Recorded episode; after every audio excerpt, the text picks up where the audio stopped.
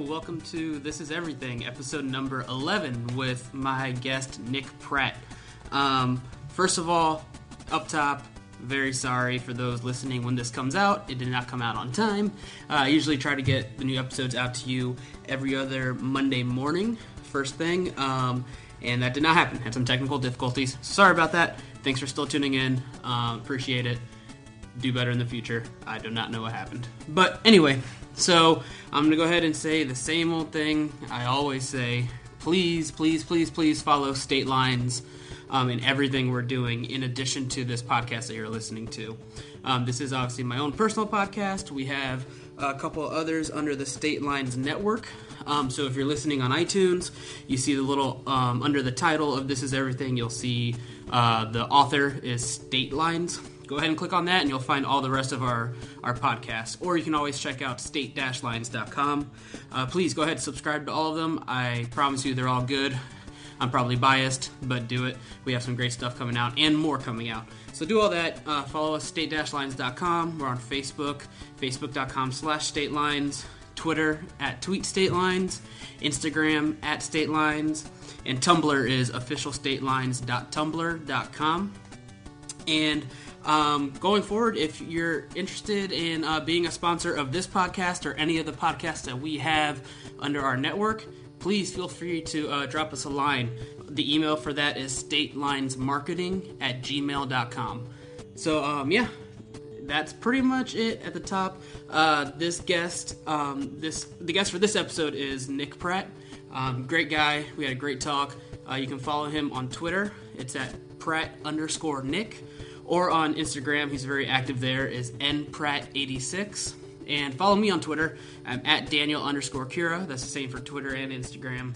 And uh, yeah, that's pretty much it. So last thing, real quick, uh, the the iTunes shoutouts. Um, like I said in the last episode, starting something fun. If you leave me a five star review, um, a written review on iTunes, that's the only way I can see your username. Uh, go ahead and leave a five star written review, and I will give you a shout out um, in the episode.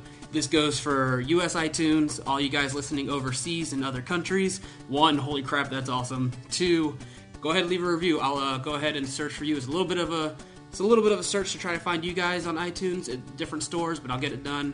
So please go ahead and leave me some reviews. Um, this week's is Cuban Pete 61. So thank you so much. Um, yeah, that's about it. Okay, sorry, it's a delayed episode. Here you go. Hope you enjoy it. This is everything, episode number 11 with Nick Pratt. He's Nick Pratt, and you're not.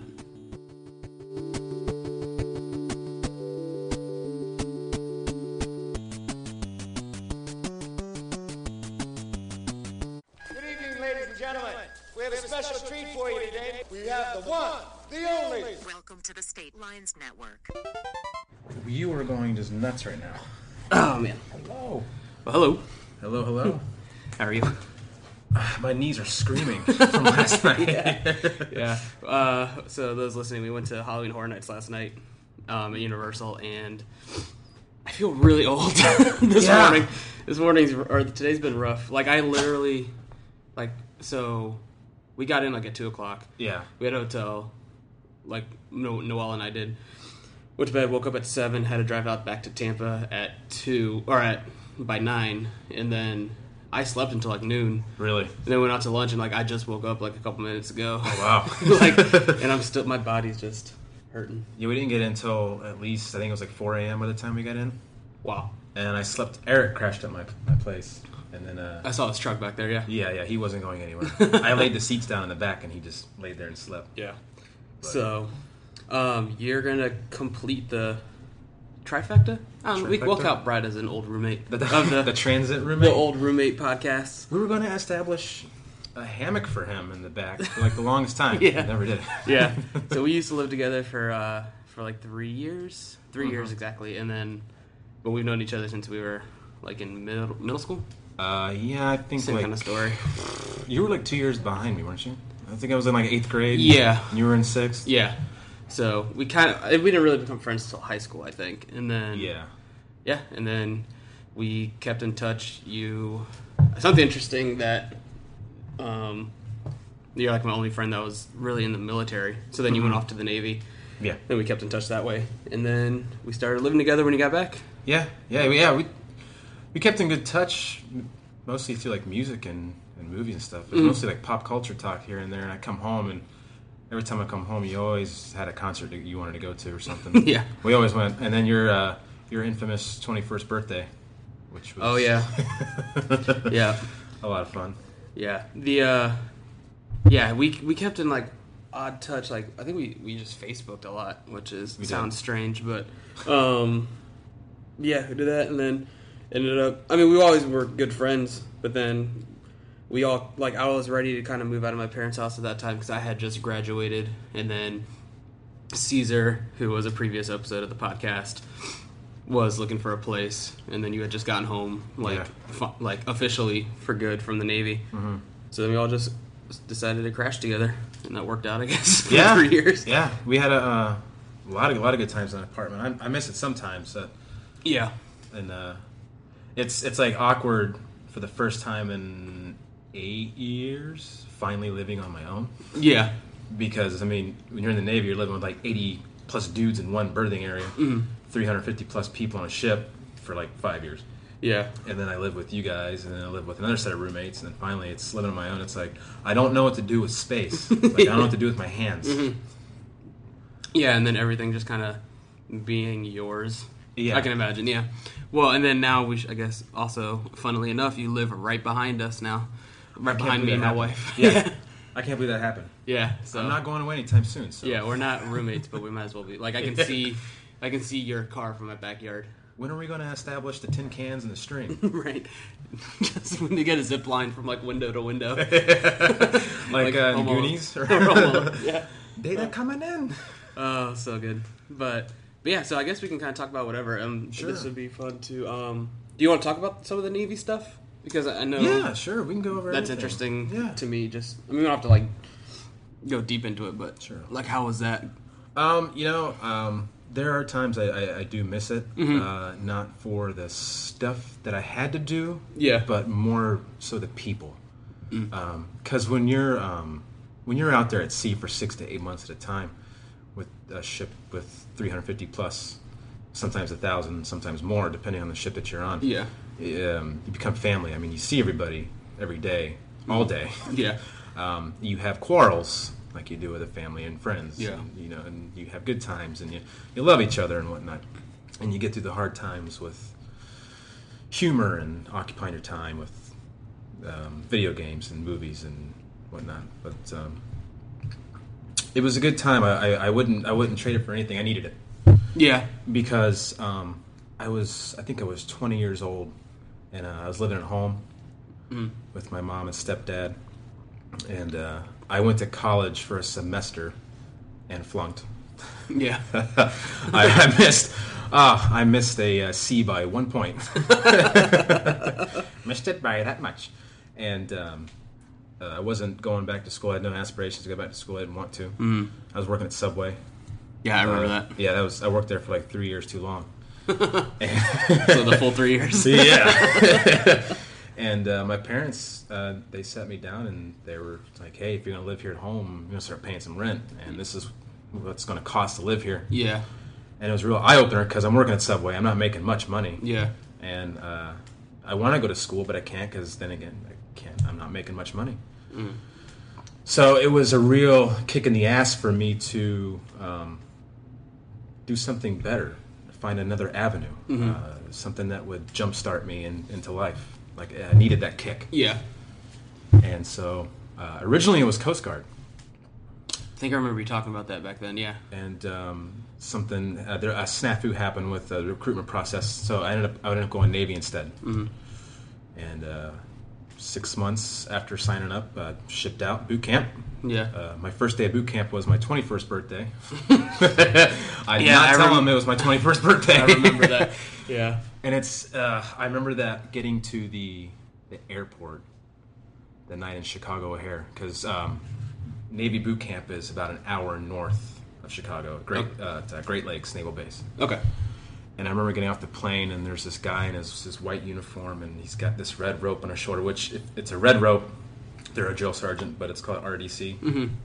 I forgot what it stands for, but one of the many different abbreviations. And um, I remember he said something to me, and he's like, "Give me your file," and I said, "Yes, sir." And he goes, "Don't ever call me sir again." it's like, "Okay, sir." he's like, "You will address me as petty officer and only petty officer from here on out, as well as my friends." I'm like, "Okay, sir, uh, petty officer." Was- and I think we got to boot camp. It was like three in the morning, and it was just nonstop Yeah. for the next 24 hours. Boot camp's two months. They groom you. Mm-hmm. They they establish that uniformity, how you're supposed Yeah. to live life, whatnot. And then uh, got stationed in Pearl Harbor after that. Yeah, I remember that. You were one of the few that got out stationed out there, right? yeah. They had this thing. Well, I should probably go between um, after you graduate boot camp, you go to your A school where you learn your craft, your job, pretty Yeah. much. And I was going to be a hospital corpsman. I was going to be a medic per se, Mm-hmm. but I dropped out because I didn't understand anything that was going on, all the Latin terms and whatnot. Nope. Yeah. I, I learned my Latin through Three Stooges, which was mostly Pig Latin. It'll come in Ari handy. Lay and Ome and Early K. So if there's any Three Stooges fans out there, listeners, you know, know what I'm talking about. Anyways, uh, dropped out, became an undesignated seaman, which is um, basically um, what a bosun's mate is. And they do like ship preservation work and whatnot. Yeah. and random jobs at the ship. Got stationed on a cruiser in Pearl Harbor for two years. Um, it was fun out there. I was on a uh, was with a good group of guys in the division. Mm-hmm. Um, learned a lot. My my chief, he was an angry Filipino who yanked his tooth out in front of me with a Gerber. he was a hardened uh, guy that probably I think he was like a few years shy of retirement Really? but um, it really um, gave me um, discipline and structure. I mean, I had good discipline growing up with my parents. Yeah. You know, my dad was a firm believer in that. But the military really molded me into someone that understood the importance of responsibility. Mm-hmm. And um, it drove, it, it gave me a motivation, determination Yeah. um, a good code of ethics as a human being. Sure. That, that was my first two years, and did a lot of work on the flight deck. Uh, drove the ship, Mm-hmm. um, drove small boats, and then uh, after Pearl Harbor, went to San Diego for a couple years. Yeah. I think that's when our friendship really blossomed. Was when I was stationed in San Diego. Yeah, I remember we talked a lot while you were out there. Yeah. And it, but also, correct correct me if I'm wrong, but when you were in Pearl Harbor, I think we talked a bit, but it was just a little bit Mm-hmm. harder too. Um, whether it be like the time difference or like I can't remember what call what. Six, yeah. yeah. it's a six-hour time difference Yeah. between here and Hawaii, and it's. I mean, it sucked. As, as a sports fan, Yeah. watching football, it's horrible. Yeah. It starts at like 7 in the morning. Nobody wants Miller Lite at 7. Well, maybe they do. I don't. I just love having hot chicken wings and blue cheese at 8 in the morning. Breakfast. You Made some buffalo pancakes. Uh, but yeah, um, I picked up a new job in the Navy and became a quartermaster and at ship's navigation. I did. I worked with the charts on board. I plotted courses from where we were going on deployment, from home ports where we are going on deployment. Responsible for all ten thousand gaggle fuck of charts that are on board a ship. It's just maddening how many there are. I did that for two years San, out in San Diego, and that was probably my favorite. Um, really? where, uh, my favorite home port, favorite station. Yeah, I remember you telling me like you liked Pearl Harbor and Hawaii for a while, and then after a while it kind of lost its luster. Yeah, Yeah. It Which I can see that. yeah. Well, it's like you know, it's an island, so you, you can you can only go so far. Yeah. I mean, uh, it was cool seeing where they filmed Lost. Mm-hmm. You know, it was cool seeing Jack Johnson playing out on the beach. Yeah. Saw that. yeah, you Um, told me about that. Um, but yeah, after you do everything the island has to offer, it's like, well, where can I go next? Well, then you know, there's other islands. You can go to Maui or Kauai, you know, the other islands. So after that, what's next? What do you do after that? Yeah. Uh, nothing. Yeah, it's true. so San Diego, at least, um, you can you can sprawl out. You can go to Vegas, like four hours away, which I've have yet to go to. Never been to Vegas. Yeah. You've been a couple times. Yeah, I've been quite a few times with Jason, who was also a past guest with his nonprofit. Yeah. But we've never done like the quote unquote Vegas trip. Like Mm-hmm. we've done, we've done like some of the nonprofit outreach work, and we've had fun and gone Yeah. drinking or whatever. But like, not like the your quintessential You mean you didn't Las do the Vegas. hangover? no. Okay, well you didn't live you were there. but um, yeah, it's fun. But um, yeah. So yeah, I just think that's that's interesting because I think you're probably one of my only best friends that is. I'm trying. I'm trying to rack my brain. I might be somebody might be yelling at their computer. Um, it's Barry, it's Barry. that like went through the the military and stuff. But um, but yeah. So then, yeah, I remember we got home and then we were just like buckling down trying to find apartments. And Yeah. then we just I don't know. That was that was a really good time. I, I liked living together. That was the first time you and Caesar had. I mean, you had always obviously lived away from home at that time, and Caesar lived because Caesar's uh, parents lived in West Palm while he was in school. So like that was my first time like being like living on my own. I lived at home all through uh, all through college just because to maintain my budget and everything. So yeah, I don't know. I think it was cool living with you guys. I don't know how living by myself immediately after yeah. um, being with my parents all the time. But Yeah. it was fun. We had a lot, a lot of good times. I miss it too sometimes. Like the other day, I was just like, it sounds super cheesy, but like, I think I, was, I like woke up or like I was having like one of those like pseudo dreams before you wake mm-hmm. up. Yeah. And like for some reason, I just pictured like the hallway to my old bedroom, and I was like, mm-hmm. "Damn, I missed that apartment!" like, With the Space Jam poster, that's all, folks. And the Batman poster. Oh yes. oh, it was such a nerdy and that place. Casablanca poster that I bought. It's- so yeah. Yeah, I mean, we had good times. It was always like it's something you do take for granted. It's definitely work to uh, for us like to put into now, but like Yeah. you definitely take for granted just like knocking on your door, like, hey, you want to watch a movie? Yeah. You want to build a snowman? Play some Mario Kart. You want to yell your heads off? Yeah. Let's go. Um, yeah, it's definitely it's definitely um, been something the past. I mean, because we've been we got married. I think it was seven months ago now. That's nuts. Yeah. So we moved out of the apartment around that time, maybe eight months. I think I moved out maybe a month prior. you moved out in January. Yeah. Yeah. Yeah, so That's, something that's was been- so much crap to do. no, I'm just kidding. that's uh yeah so that's something i've been learning like just making sure because you get for three years you get so used to just like your best friends being like in the living room or Yeah, yeah. you just sit down and watch tv or do whatever so it's definitely something to to work on yeah. making sure you put that effort into so Yeah, it's weird. Like, you know, you don't want the noise. When you, you know, you, Yeah. when you're in your room, you're like, oh god, they're out there watching this movie. Like, yeah But then, like, when you live on your own, you're like, I miss that noise. It's quiet, yeah. It's so weird. I miss that noise. yeah i've never lived by myself i was thinking about that about that when you told me you're moving in and how much you're excited to like live by yourself again Yeah. and like because I went from home to that and then to being married. So I mean, obviously I live with my wife, but I don't. I mean, it's different, but I think I think being married is the closest to quote unquote living by yourself. Sure. At least that I'm ever going to get to because I mean, Noel and I are such kind of the same people. She works a lot of late nights, so I get to just come home and just watch shows that she doesn't like watching. Yeah. American Horror Story. She she Does she like enjoys. yeah, she she enjoys. She's in the same boat as I am. I like it. I just I always fall off, man. I, I that I, I agree with you when you say eight episodes. I think it should be eight episodes. It should be eight and at the minimum six. I yeah, may, you know, I think maybe. start like it did now, a couple weeks before Halloween, done by around Thanksgiving. Yeah. before the, like the holidays really hit. I just don't know.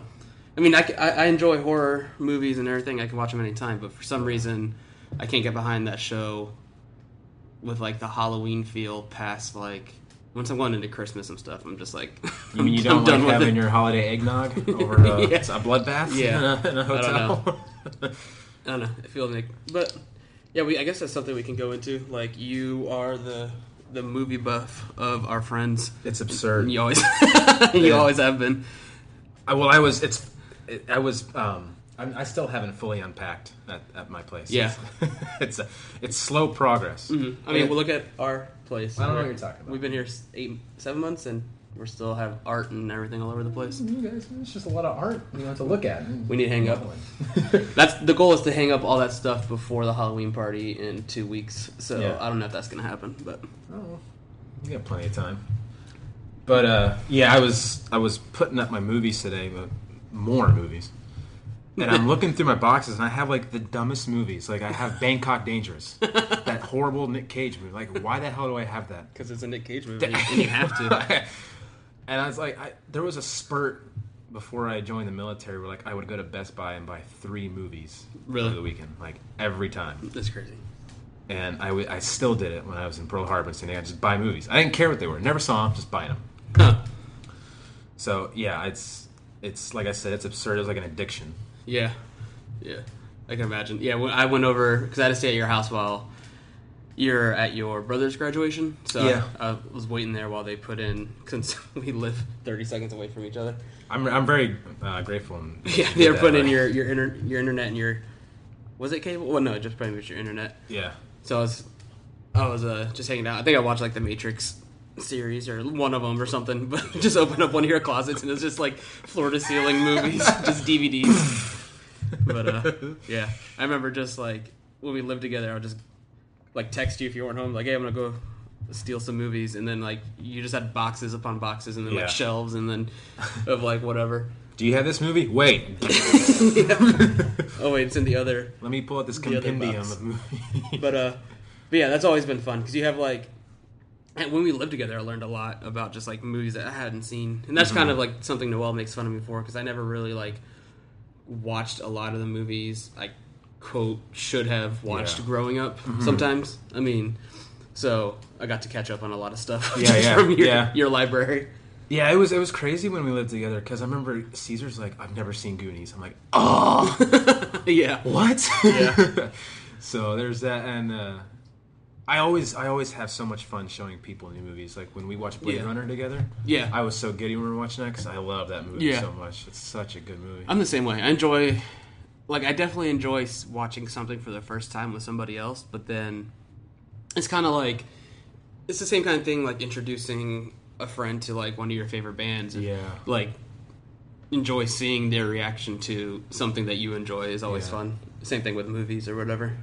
But yeah, so but yeah, so you write scripts and you're doing Yeah. your DIY uh, yeah, filmmaking stuff. You want to go into that a little bit? sure. Um, I mean, you've written for as long as I've known you, so Yeah, well, I've tried to. It, what happens is, is I'll get an idea in my head, and I'll start writing, and then like 10, 15 pages in I get another idea in my head. I'm like, well, I don't want to do this one anymore. yeah, now I want to do this one because this is a cooler idea. Or something will happen. Where I'm like, I'll start writing, as what I'm trying to get into, um, independent filmmaking, I guess yeah, we'll call it that. And trying to get into is, um, just lost train of thought. you'll start something and then you'll bounce around. start something i'll bounce around i get ideas and whatnot and then i'll start writing and then i'm what i'm writing is beyond the means of my budget Yeah, yeah, you've told me that. yeah like and that's a huge problem but i love the idea so much that i want to keep fleshing it out Mm-hmm. and by the time it's done it's like well this probably would work well as a novel Interesting. you know because it's beyond what i can do right now Mm-hmm. you know i i, I can't do what um, somebody with thousands of dollars can do. Mm-hmm. you know, Yeah, yeah, that's that's that's super interesting. So like, so will you you so you'll finish it with the idea of like coming back later, or Yeah. yeah, yeah or uh, you know I'll, I'll, I'll set it aside yeah, to when um, I have a, a, greater idea or, or understanding of what I really want. Because I never have an outline when I'm writing, Yeah. almost. and I, I know that when uh, some writer that's listening is probably going like, "That is a horrible thing to do." Like, you always have to have an outline. No, it usually just comes um, free form. It just it, it flows naturally when I'm writing. Like I, I'm writing a scene, and then it, I already know what the next scene's going to be as I'm writing based off what you're doing right now. based now. off what I'm doing right now, Yeah. and it's it's worked out pretty well with a couple. Mhm. Um, my success rate's probably the success of the Cubs, you know. But I mean, well, they're coming back. So you're though. doing good this year. I'm doing good this year. I finished that one and I sent it to you. Yeah, guys. So- yeah. I have it in my email. I need to check it out still. Back to the Future predicted that the Cubs would win, And then Nick would finish the and script. then Nick would finish the script. That's the deleted scene that they didn't put. in. I think that movie was made. Well, I think the first one was made in '86, or it was released in '86. I think the second one was maybe a year or two later. Yeah. So I was born Yeah. when number two came out. it checks out. The timeline checks out. I mean, if not, it's time travel. They can still make it work. right. Just, um, yeah, man, I love those movies. I rewatched them. I think it was probably around this time last year. Yeah. I hadn't, wa- I hadn't watched them in a long time, but yeah, October 21st uh, is when they go to in the future. yeah, Yeah? yep, yep. And they're releasing that new Blu-ray for it. Mm-hmm. But um, yeah, man, like that. That's probably one of the only few of those movies that like I did watch that I should have watched. You know what I mean? yeah. Like I, I don't know, man. When I was a kid, for some reason, I don't know. I just didn't watch a lot of that. Not even like as a kid, but just growing up. Mm-hmm. And I think a part of it was like once I got into like the high school years, where you really start like finding and watching all those old like quote unquote like classics or like the things that are like the cult classics now. Yeah, like yeah. I was so busy because I mean we were in band together, Mm-hmm. marching band and stuff in high school, and um, that like took so much of my time. In addition to like the other stuff I was doing, so I just don't think I really had time to like consume stuff. Yeah. But I, Then- I yeah, I'm sorry. No, go ahead. No, I I see. I always grew up around movies, and Mm-hmm. pop culture. My dad, um, we would watch um, everything that he watched when he was a kid together. All the like 1950s, like 60s TV shows. That's cool. whatnot. So, I remember my first movie experience being Jaws okay, with my mom and dad in the living room, Mm-hmm. and I was okay up until the point where the the blood geyser happens when the kid gets eaten, oh yeah, and that camera just zooms in on Roy Scheider's face, and you're like, "Ugh." And then when Richard Dreyfuss goes scuba diving to check out that boat that's Mm-hmm. missing. And there's a hole in the side of the boat, and that head, that decapitated head, rolls out with the shark Oh, tooth yeah, comes yeah, out yeah. of it. And Richard Dreyfuss is like because he's underwater, and that like John Williams, like Yeah. score chimes in. that head, that head every time, man. It's terrifying. Yeah, I, I was, you know, like in Family Guy when Stewie's shaking because he's frightened. It's pretty much me at five. Like, why would my parents make me watch this? yeah, From there on in, I think my dad was like, "Oh, it's okay if you watch that. He can watch all kinds of other horror movies." yeah. And my mom was like, "That's not a true story." and we, when this happened, we were living behind a cornfield in Findlay, Ohio. Mm-hmm. And this is house in Findlay, Ohio, behind a cornfield. And my dad would, you know, we'd watch Night of the Living Dead and Evil Dead and um, X Files. Yeah. Kolchak the Night Stalker, which is like pretty much the inspiration behind X Files. And um, my dad had a, a birthday party one time, and it was a big kegerator. Yeah. Or kegerator? Kegger. the previous house I lived in had a kegerator. I got it on my mind. Intergalactic kegger. Might as well been one, from what I remember. But um, uh, my dad was a, a basketball coach at a high school, and Okay. uh, uh, he played ball with a few guys around town, and whatnot. And he had them all over, and there was this big, like six foot four guy, six five, dude. and he came up to me and told me this ghost story. And it was just about this guy that like got his arm chopped off and it got replaced by a golf club. and, and like he lived in our cornfield and he fed on children and he drove a white car and oftentimes like I never saw the white car. So I don't know what you're talking about. All of a sudden this white car comes careening through the yard from the front yard all the way to the backyard Jesus. and goes right into the cornfield. And all of a sudden, I hear all this yelling going on, but I hear laughter as well. Yeah. So I don't know what's going on. I'm like five or six years old at this point. And uh, the, the big six five guy runs into the cornfield after telling me this horrible story. And my mom's like, "Let's go in the cornfield." I'm like, "No, Let's go to therapy instead. yes. Did you not hear what he just said? There's a guy with a golf club arm that feeds on children. He's in there. We go. Well, it turns out they were in there having a corn stalk war. They were taking corn off and throwing it at each other. That's Okay. what all the screaming and laughter was for. That's awesome. Oh, that's so good. And then, yeah. So I grew up around like yeah. Like horror movies, and I, we, we went on a camping trip, and his other friend dressed up in a werewolf outfit and scared me. so I, I, I turned out okay. Uh, just with a, a deep love for horror. but we then that's yeah deep love for horror my dad introduced me into that world and then um, you know James Bond and Indiana Jones and Star Wars and Mm-hmm. all these films that we watched and Godfather and Yeah. at a young age. And while while I was watching that, everyone's watching Aladdin and Lion King. Hey man, don't make fun of me. I like those movies. I watched Lion King last week. Yeah, It's just- I promise. I was like, I need to watch that movie again. I watched it too. I think we saw it in theaters when it came out. It was Yeah. either that or Aladdin. I can't remember which one we saw.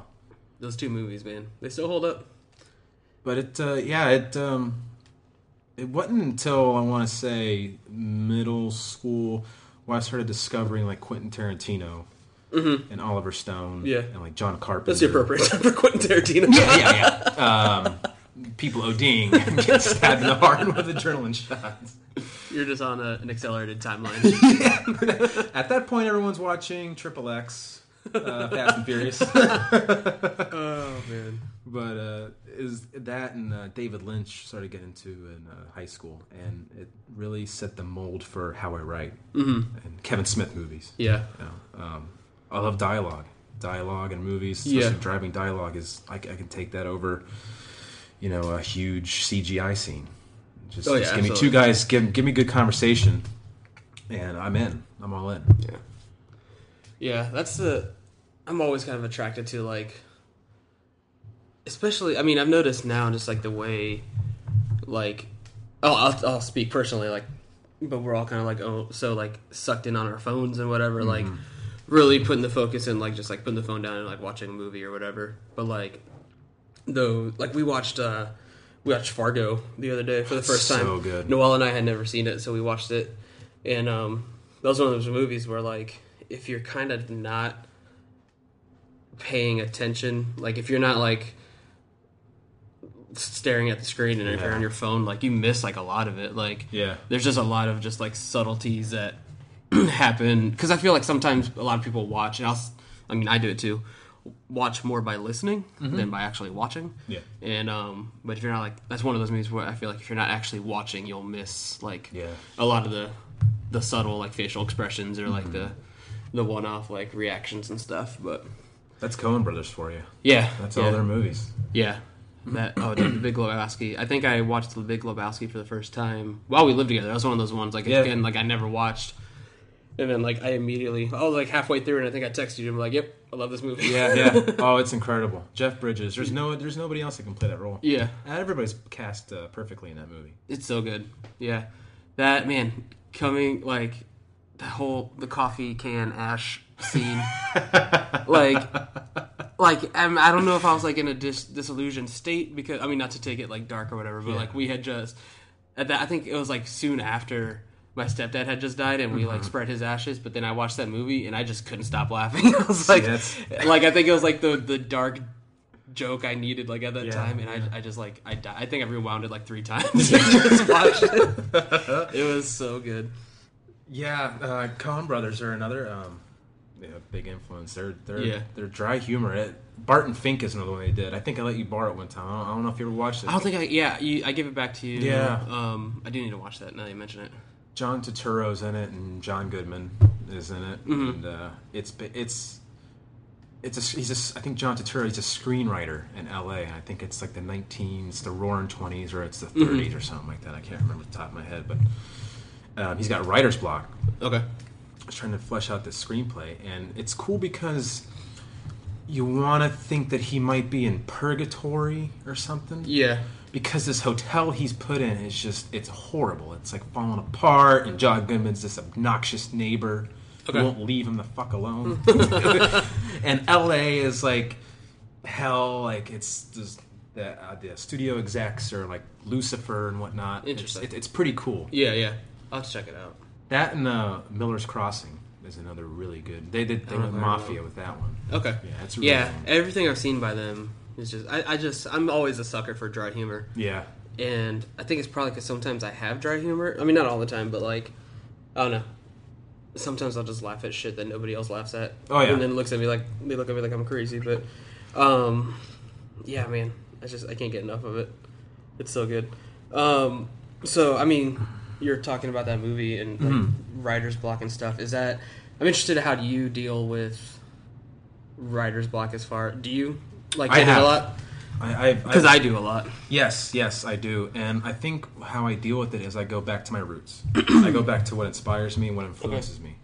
And um, if that's watching Evil Dead, if that's watching Escape from New York, Yeah. you know, if it's uh, watching uh, David Lynch movies or Tarantino, it's it's I'm going back to what drives me to do what I want to do Yeah. and and accomplish that. Interesting. Yeah, I I always kind of automatically.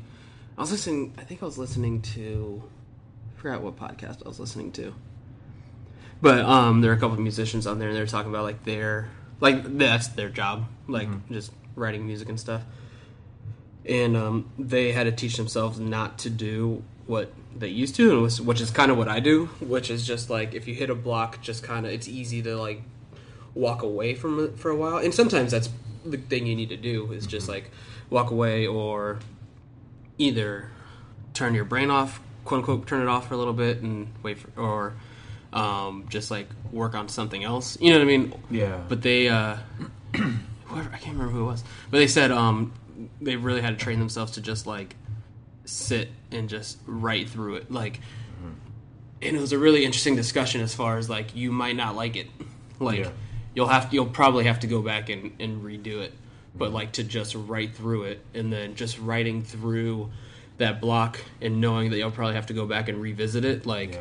that that it's okay but it'll still kind of like push you through because it's easy to jump to another thing and then kind of let that fl- just making sure you finish what you start Absolutely. and then kind of just go back and, and tweak it if you need to. Yeah. But that's just something that that stuck out to me because it's very easy for me not to do not to do that. Because when you're writing, you're like, oh, you'll sometimes you look at it and go, this is crap. Yeah, But what's crap to you might be good to somebody else. Like, Yeah. That's the weird thing. yeah, absolutely. It's all about your mind and second guessing yourself. It's it's, it's crazy. Yeah, yeah, and that's the thing too. Just my my struggle is always just sitting down and doing. Um, like sometimes, like I've just kicked myself in the ass because I know I've just I'm just like not even subconsciously doing it, but just like putting too much effort and just like, all right, I'm gonna go grab a cup of coffee and then I'm gonna go like Yeah. get this done, and then by the time you sit down to do it, it's been like an hour, and then you have to go in like 30 minutes. You Mm-hmm. Know what I mean? Yeah. So just like sitting down and just freaking doing it and getting it done. Yeah. So it just blasted out. but that's the thing too. A lot. I think I'm gonna start working on. A lot of people will um, write first thing when they wake up in the morning. That's what I do. Yeah, and kind of.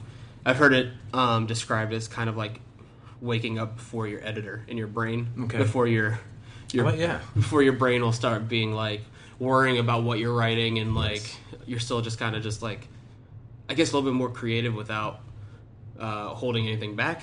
Yeah. And then like later on you can go back and, and see how it is or whatever. But I think I might try giving that a shot. But I, I, it works. I I have my laptop next to my bed, so when I Yeah. wake up in the morning and I want to write, I open it up, and that's what I do. I, I'll have the coffee going, and I'll get up and get that. But um, I think it there was a couple pod. We listened to like the same podcasts. yeah, we listened listen to a lot of the same stuff. But there was a couple of them I listened to. I, I think uh, one of them was Rob Zombie, maybe.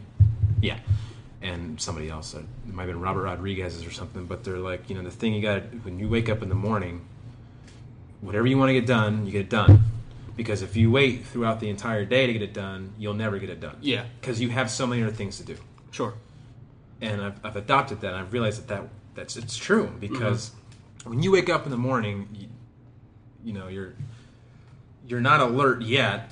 You know you, you haven't established what you have to do yet because Yeah. you know you're not fully awake. And if you have what you want to get done, what you specifically want to get done right next to you, and that's all you have next to you or in front of you, Yeah. then you're going to get that done. Yeah. Yeah, it's definitely a practice. And it's definitely an exercise. Um, yeah, I'm just I'm trying to get better at it.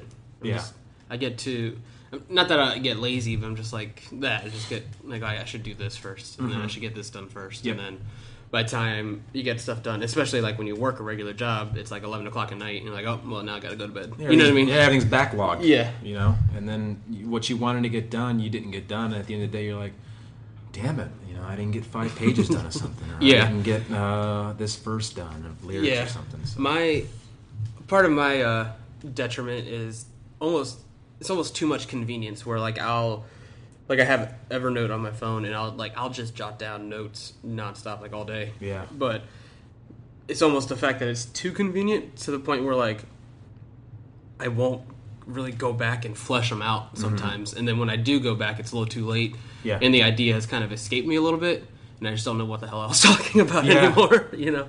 So yeah, it's a it's definitely it's. It's like going to the gym, man. It's just a, it's just a, pra- it's a practice you have to like work at. you go all day. Yeah. You know, working, doing whatever. I, Yeah. Mm-hmm. I don't know how people wake up and work out. I have no idea because if I don't have coffee, I'm like Clint Eastwood in Gran Torino. Yeah. But yeah, you're right. As you um, go throughout the day and you prolong everything, you're just not going to do it. Yeah, and that's the thing. Like, while you're working, at least personally, while I'm working out, it feels great. But Yeah. like, the drive to the gym or the putting on my shoes is just miserable. But like once you start doing it, you're like, oh, this is fine. But like the actual, the the act of getting to the point to do it is what's The kind, pro- of, kind yeah. of brutal. The prologue. yeah, It's like, well, I have to watch the Star Wars prequels and then. right. so, but yeah, yeah. Uh, writing's it's it's definitely got to be done first thing in the morning. Yeah, yeah. I've been try- I've been to- I've the past couple of years I've kind of toyed with different methods. I've done that same thing, like where like I would when we lived together, I would try doing that. Like when we, when we, I would get home from work, I would just kind of like go to my room and try to. But then mm-hmm. the thing is too, like sometimes after work, I'm just fried. Yeah. and I do just want to sit on the couch and watch TV, which is cool. fried. Yeah, so yeah, it's all about what works for you. I don't think there's a definite answer. No, no. What's what works for you is not going to work for somebody else, and that goes with with everything in life. It's, just, but yeah, Yeah, that's awesome. But um, yeah, I, I've had that kind same kind of thing where like I've had ideas for stories, and I haven't known if they would make better movies or like books or like comics or Yeah. like I have different stories bouncing around my head. But like it's just sometimes it's tough to find the to choose the best medium to like. I mean, first you just got to write it down anyway. Yeah. But like, yeah, sometimes it's tough to find the best the best way to portray it. seeing that. See, I feel like that goes with going beyond your means when you're writing. You're like, you don't know if this is going to work in this format. Yeah. You're writing beyond what you might be capable of shelling out in Mm-hmm. the long run. This might be suited for something else. Yeah, And exactly. that's I hate I hate that. I hate it so much. yeah, it's tough, man.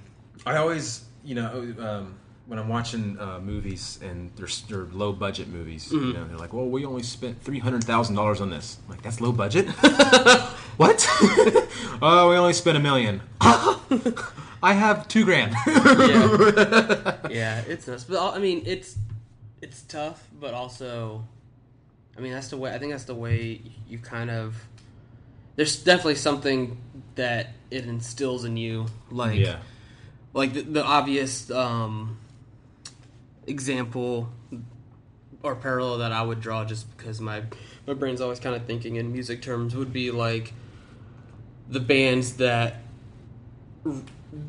if you take any band like two artists that are big now, the band that blew up really quickly, or the band that like roughed it for in a van for mm-hmm. five years and they're just they're making it big now, Yeah. as opposed to like just whoever's big right now kind of thing, but they're big at the same time.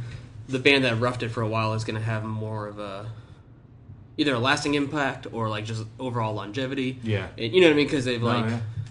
so same kind of thing, just like learning how to make whatever you're doing work within your budget. Like Absolutely. you're gonna appreciate one, you're gonna appreciate what's happening when it happens, Mm-hmm. you know, a little bit more, and then like I get, I think just work that much harder. I think it. you have to struggle.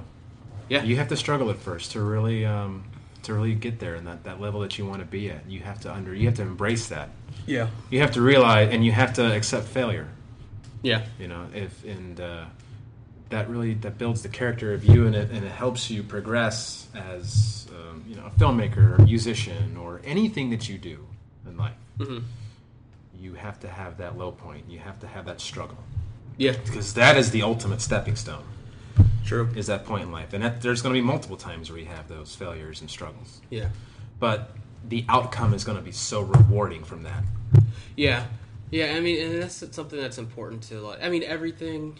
I mean, I don't know. I I can't speak for like very wealthy or famous people. Yeah. But like at the end of the day, everybody is just a person. So if you're, and I feel like it's a little bit different if you're a creative person because you're always of, kind of, I don't know. I feel like baseline creative people always kind of have like an inner turmoil type thing going on. Yeah. So like it's that struggle. I don't think really goes anywhere, no matter how successful you are. Yeah. Like I, uh, there, another, it might have been the same podcast I was listening to. Um, but this woman was was an author, and she has she's had like a number one best selling book or whatever. But like, she still deals. She says she still deals with um, like like self doubt and, and worry and all that kind of stuff. And like somebody brought it up to her, and she's like, "Yeah, but I'm not like I have a best selling book now, but I'm still worrying about." If my next book is gonna, you know what I mean? Like, Yeah. it, there's always something, at least for the neurotic creative people. Yeah. There's always something to worry about. I'm always worried about something. Yeah, you don't know what um, what uh, your next project's how successful it's going to be. Yeah. I mean, you could like this author. You, I mean, could be a best selling best selling book. It could be a Academy Award winning movie. It could you know be album of the year or something. But that's that. It can project. be so hit or miss. Yeah. that's you, you. When you're in that moment, you're you're constantly worrying about that next moment yeah. because at creative people, and whether it be like an artist or an author or a writer, director, musician, whatever, it's like it's nothing's guaranteed. There's no security Yeah. in in an art in an artist's field Oh no, not at all. Yeah. because uh, you know it's you're working on this thing and. It's, it's, it's going great and whatnot and that's you're you're in that moment you are in the moment right there Yeah. and it's great and it's comfortable, but you have no fucking clue yeah. what the future holds Right. after that great moment. Exactly. Yeah. I think that's kind of. I think I've heard um, Louis C.K. mention something along those lines too. Like when people, I don't. I'm, I'm so bad at remembering details. But somebody mentioned like he was like the number one comedian in the world or whatever, and his response was like, "Yeah, right now, like Yeah. next year probably not." You know, like yeah. it could all go away. So, I mean, enjoy it, but also don't be stupid about it. Yeah. You know what I mean? Yeah. Yeah. I I always get uh, discouraged when know su- successful people or whatnot. You know, just they get the big head and then Yeah, I think, and I think it's especially if you're if the, you're in the cre- or they're in the creative field, or like an artist, whether it be like music or writing or movies or whatever it is. Like, I think you can tell once somebody starts being insincere about it. Like, at least for me, especially like in music, I can you can start telling when somebody's gotten the big head, or not even the big head, but just gotten kind of used to a little bit of a mm-hmm. success and it's affected them kind of Yeah.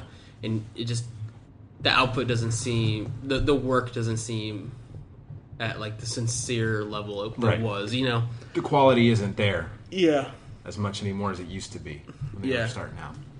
on the flip side the production quality of whatever it is could probably be through the roof but like Yeah. the i don't know if you want to say like the emotional quality maybe Sure. is not you can tell it's just something you're phoning it in Yeah. at that point. yeah Yeah. And that's always a shame when that happens, man. Because like it's always hit or miss because sometimes you you could be a fan and you want to see that happen Yeah. or even see somebody like you like get success and I, and I've never been of the camp of people like being mad when a lot of other people like what you like.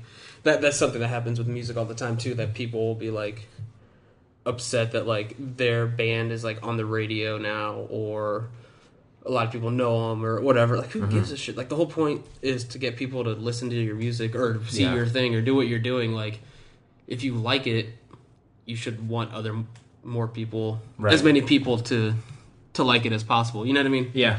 Yeah. And if you care about that artist, let them make some money while they're doing it. You know what I mean? But um, but yeah, once I feel like once they, some can hit a point where like, it's almost like too comfortable and.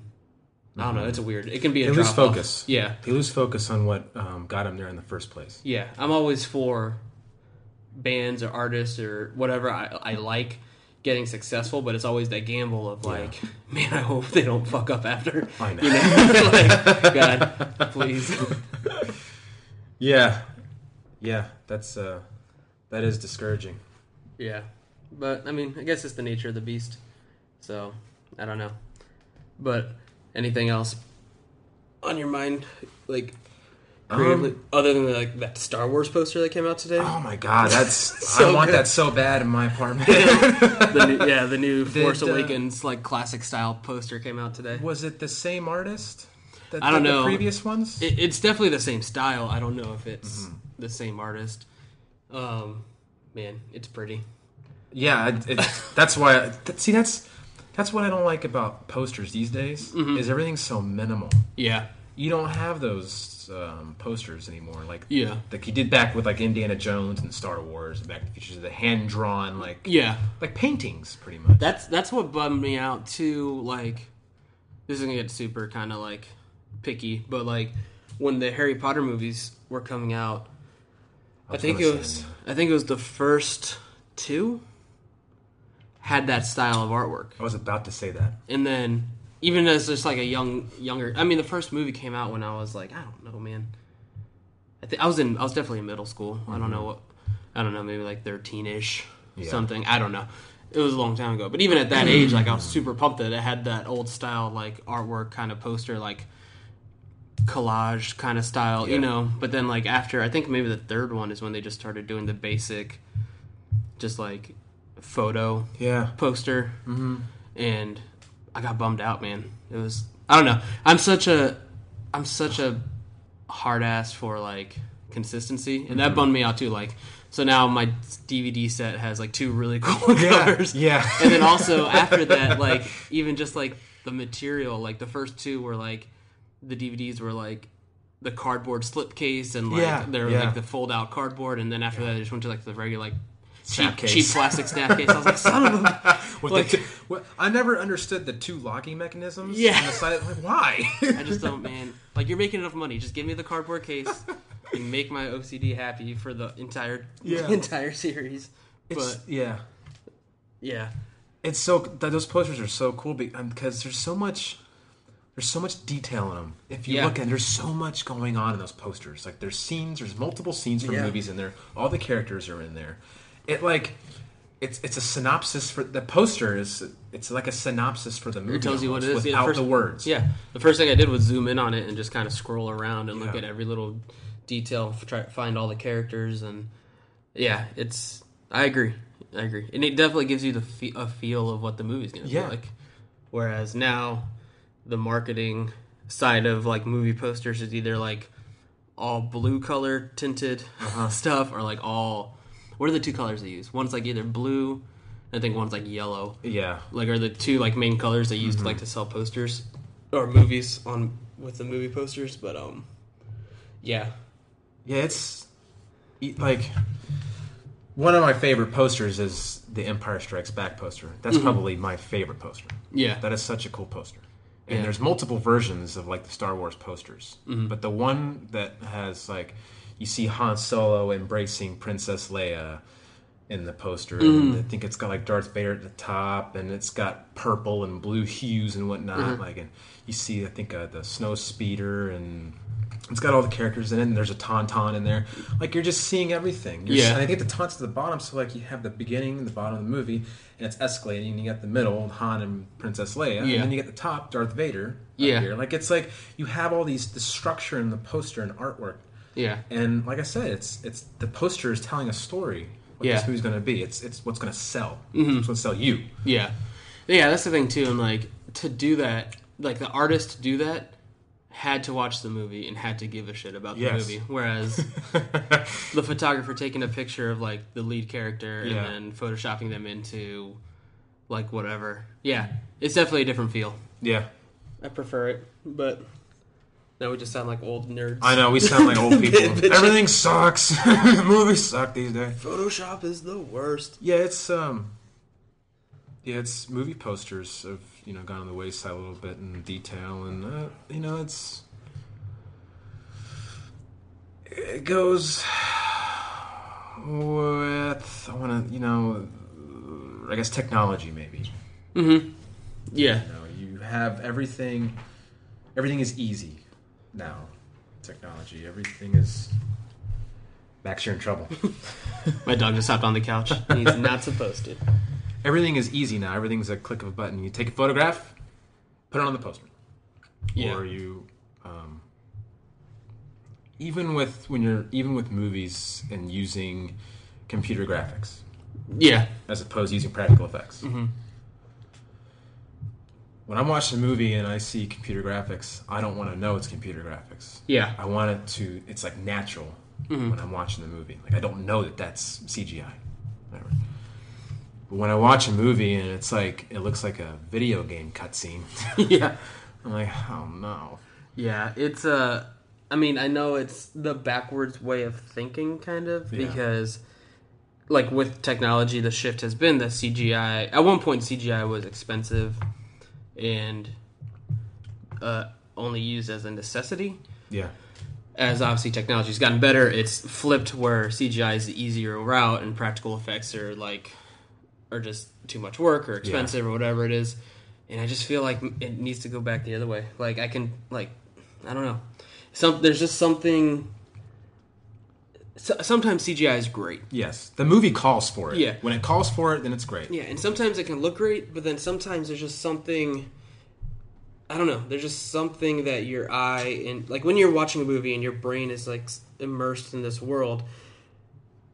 Your mo- most often your eye can kind of tell when something isn't tangible and mm-hmm. like doesn't match like the rest of like the palette. You know what I mean? Sometimes the actor doesn't even know how to act in front of the green it- screen. It just takes me out of it sometimes. I feel like I feel like it should be all practical and then CGI when you need it, Mm-hmm. Yeah, rather absolutely. than all CGI and then practical sometimes. Yeah. but yeah, I don't know. It's I mean, it's not the first person to say that. It's but it just goes back to I think like there's definitely a want and like a need for it. Like even again going back to music, like with Mm-hmm. all the advancements and like all the um, technology and stuff and like new albums coming out, like I'll still there's a reason that and I, and I buy music now the same way. I feel there's a reason that a lot of like artists will sell like release new albums in packages and a lot of those packages are vinyl and then you get a free download of the album. Sure. You know what I mean? Yeah. And I'll do that every day. I'll do that all day, every day because I can get.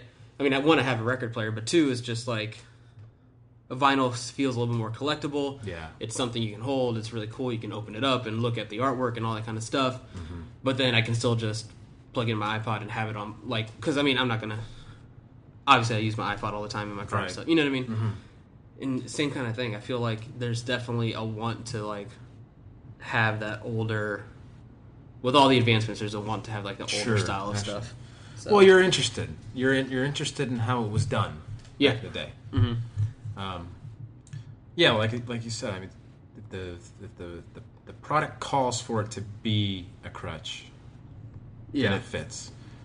But if the product, if, if, if it needs if it needs to have a a tool or a stepping stone to get the the final product, mm-hmm. That's even better. yeah, I feel like it should always be utilized as a tool rather than a crutch or a dependency. yeah, absolutely. Yeah, and then also part of me, like once I see CG, like not all CGI, some CGI is great. Like for example, we're gonna go Harry Potter. The later movies, some of the early movies look really good too, mm-hmm. but this definitely CGI like in the later movies just look Yeah. it's just fantastic. But like, but sometimes I don't know, just like if I see poor CGI, it takes me out of the movie, and then it mm-hmm. upsets me because, especially if it's a movie that I know has like a shit ton of a budget. Yeah, like yeah. there's no reason for like the. I've only seen one of. The, I don't mean to like to shit on stuff, but I've only seen one of the Twilight movies mm-hmm. because I had to. I worked at an event one time and it was at for a premiere for that movie, so I just sat and watched it. It was like one of the. I think it might have been like the second one. I don't know how many movies. Whatever. Yeah. I had no Don't idea what was going me. on. It wasn't the first one, so I had no idea what was happening.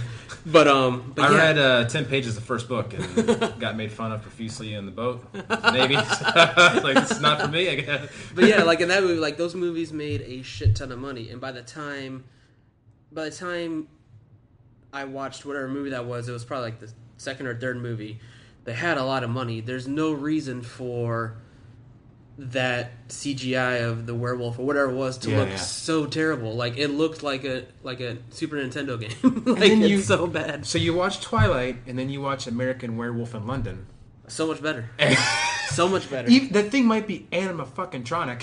It looks and a, good. That's the puppet thing. or whatever. Yeah. But it's it looks so good. There's so much detail put into it. It Yeah. looks real. Well, and the thing is, too, actors can react to it better. Like what you were saying before. Like, Mm-hmm. I don't know, man.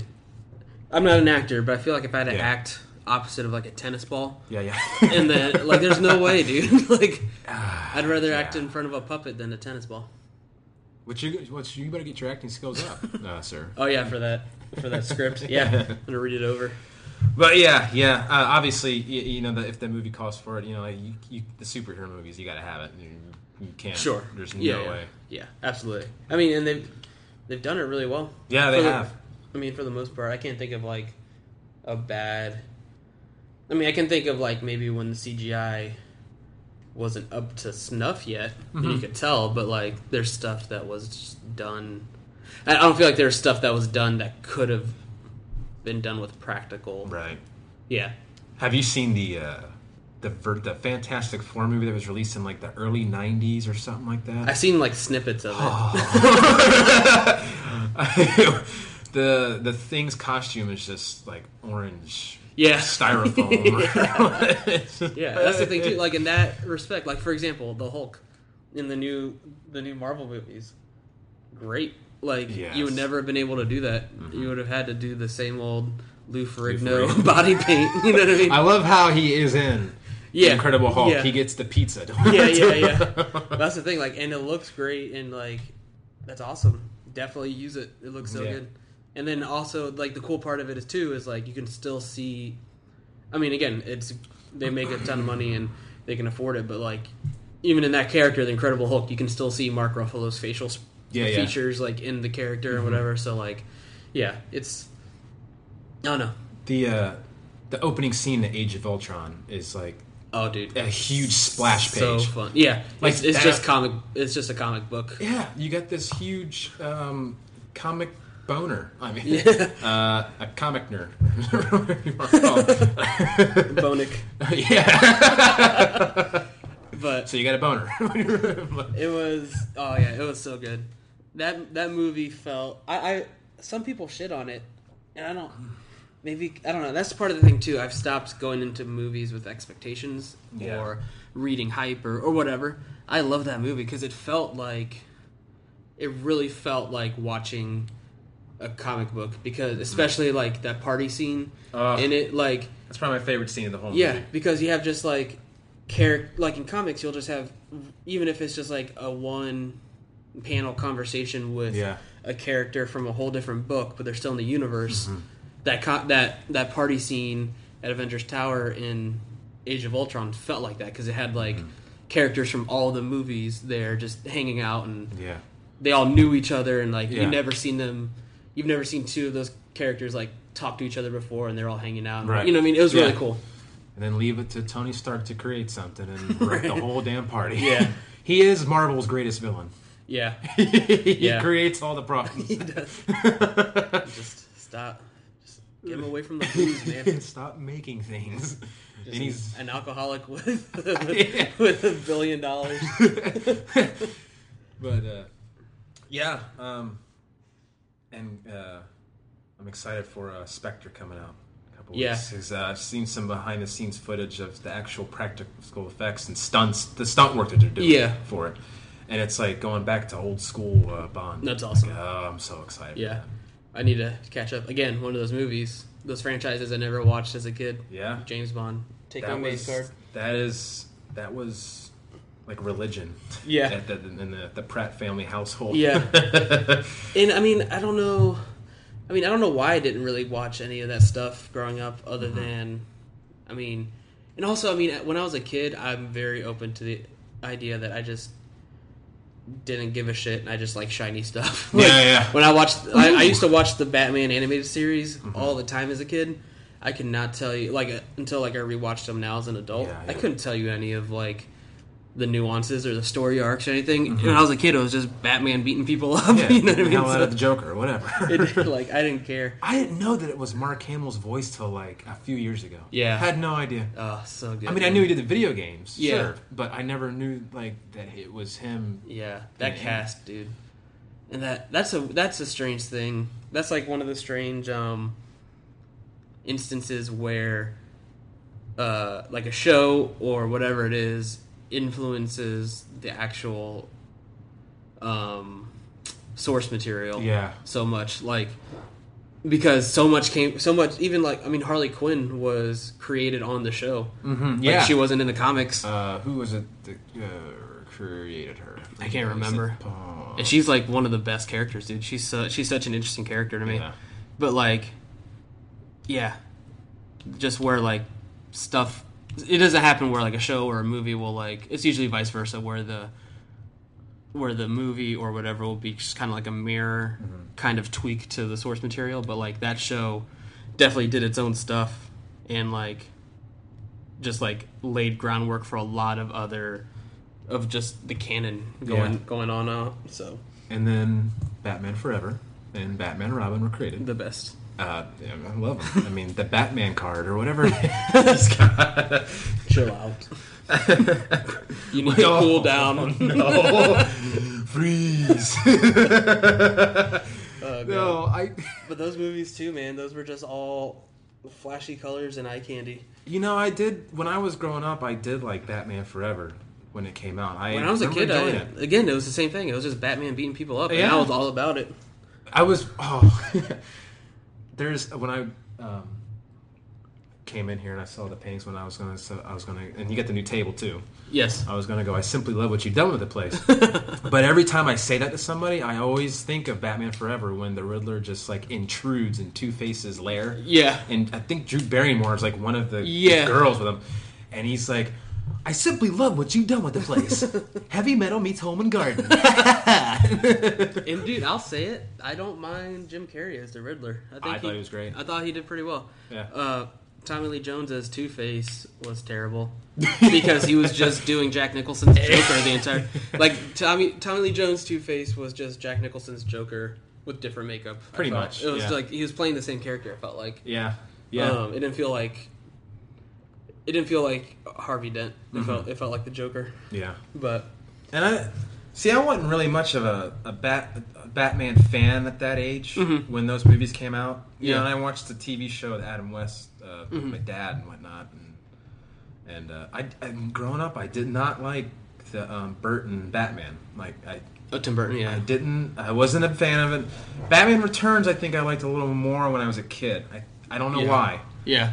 I think it's because there were there was like color, more colorful. Maybe I don't. Yeah, I mean that's the thing too. Like it was definitely like I've read, or and I I think I mentioned this on the episode with Jason that we, we talked about a lot of Batman stuff. But like, um, it was just made to be colorful, Yeah. popcorn, kid friendly. Like, and I think um, Schumacher when like would tell people on set that like they're making. Like they'll tell people to remember that they're making a cartoon Yeah, yeah. they're making a live action cartoon, Mm-hmm. which I can see. I don't know. I can see how you would think that. Sure. Like, and honestly, had that not happened, then we wouldn't have gotten the Dark Knight trilogy, Absolutely. or any of the other like. Had Fantastic Four. Well, I mean that's probably a bad example because the. What's what's wrong with you? I was gonna say I was, I was gonna say had like the the the Fantastic Four from like the early two thousands or whatever yeah. Not been as great, but then the new one apparently is trash too. So, but like, it's weird to see how they learn what works, converting, converting like uh, source material to the screen and seeing. It's kind of almost trial and error. Like, What sounds good on paper, like it always sounds good on paper. Yeah. Like and, and I, I was re I was I was watching a documentary yesterday of Pierce Brosnan's last Bond movie, Die Another Day, Mm-hmm. and they were saying like this on script, it's awesome. Yeah. Like it look it looks like it's going to be a good movie. But when it's made, if they just missed it. They didn't hit the mark. Yeah. and they went overboard, and it just derailed completely. yeah.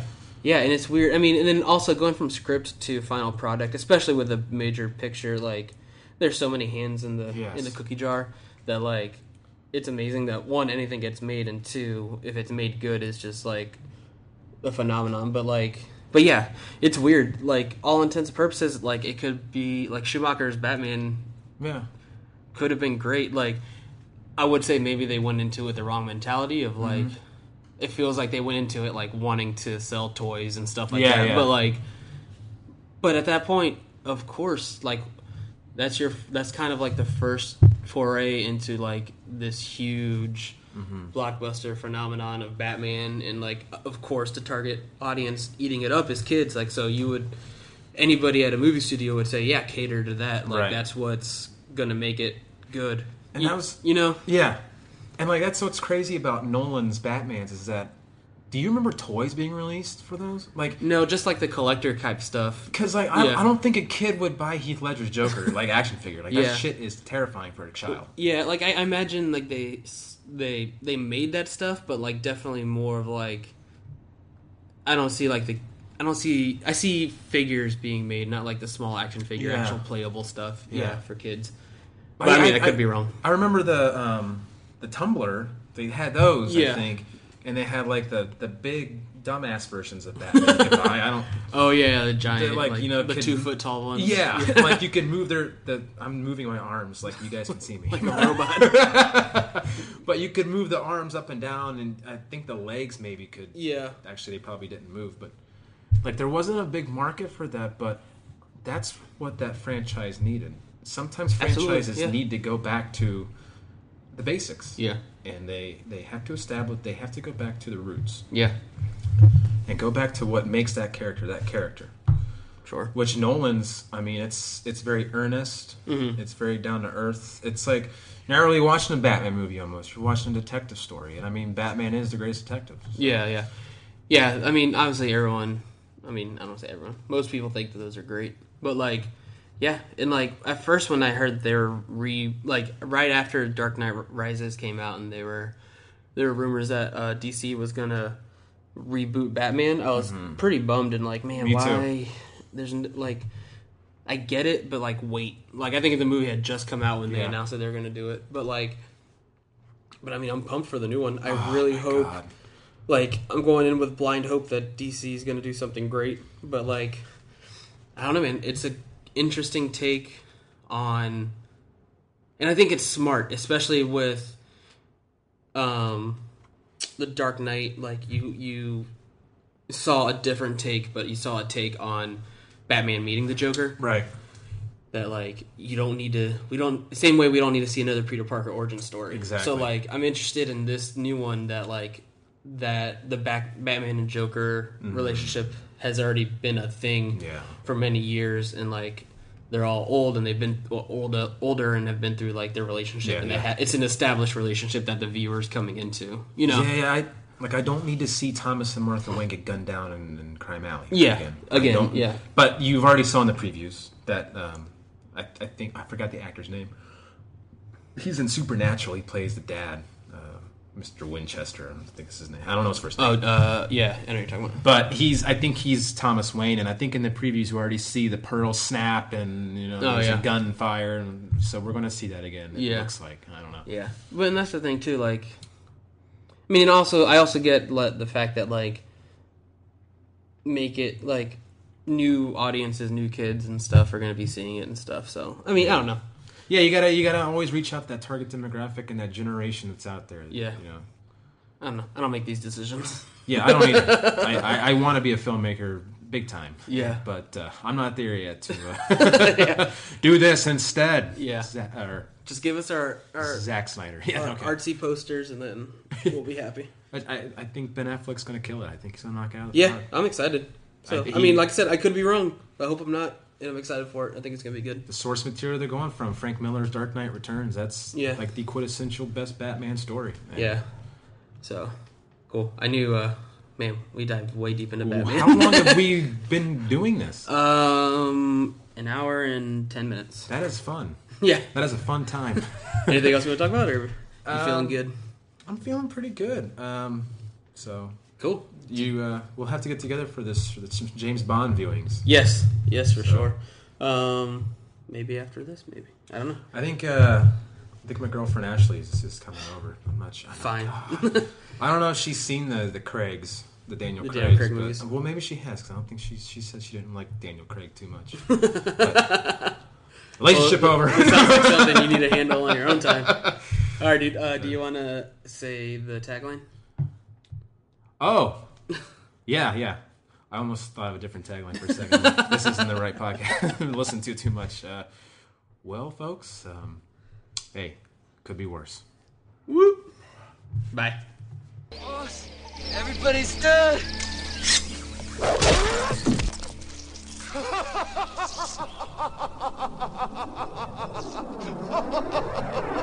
Friends through eternity.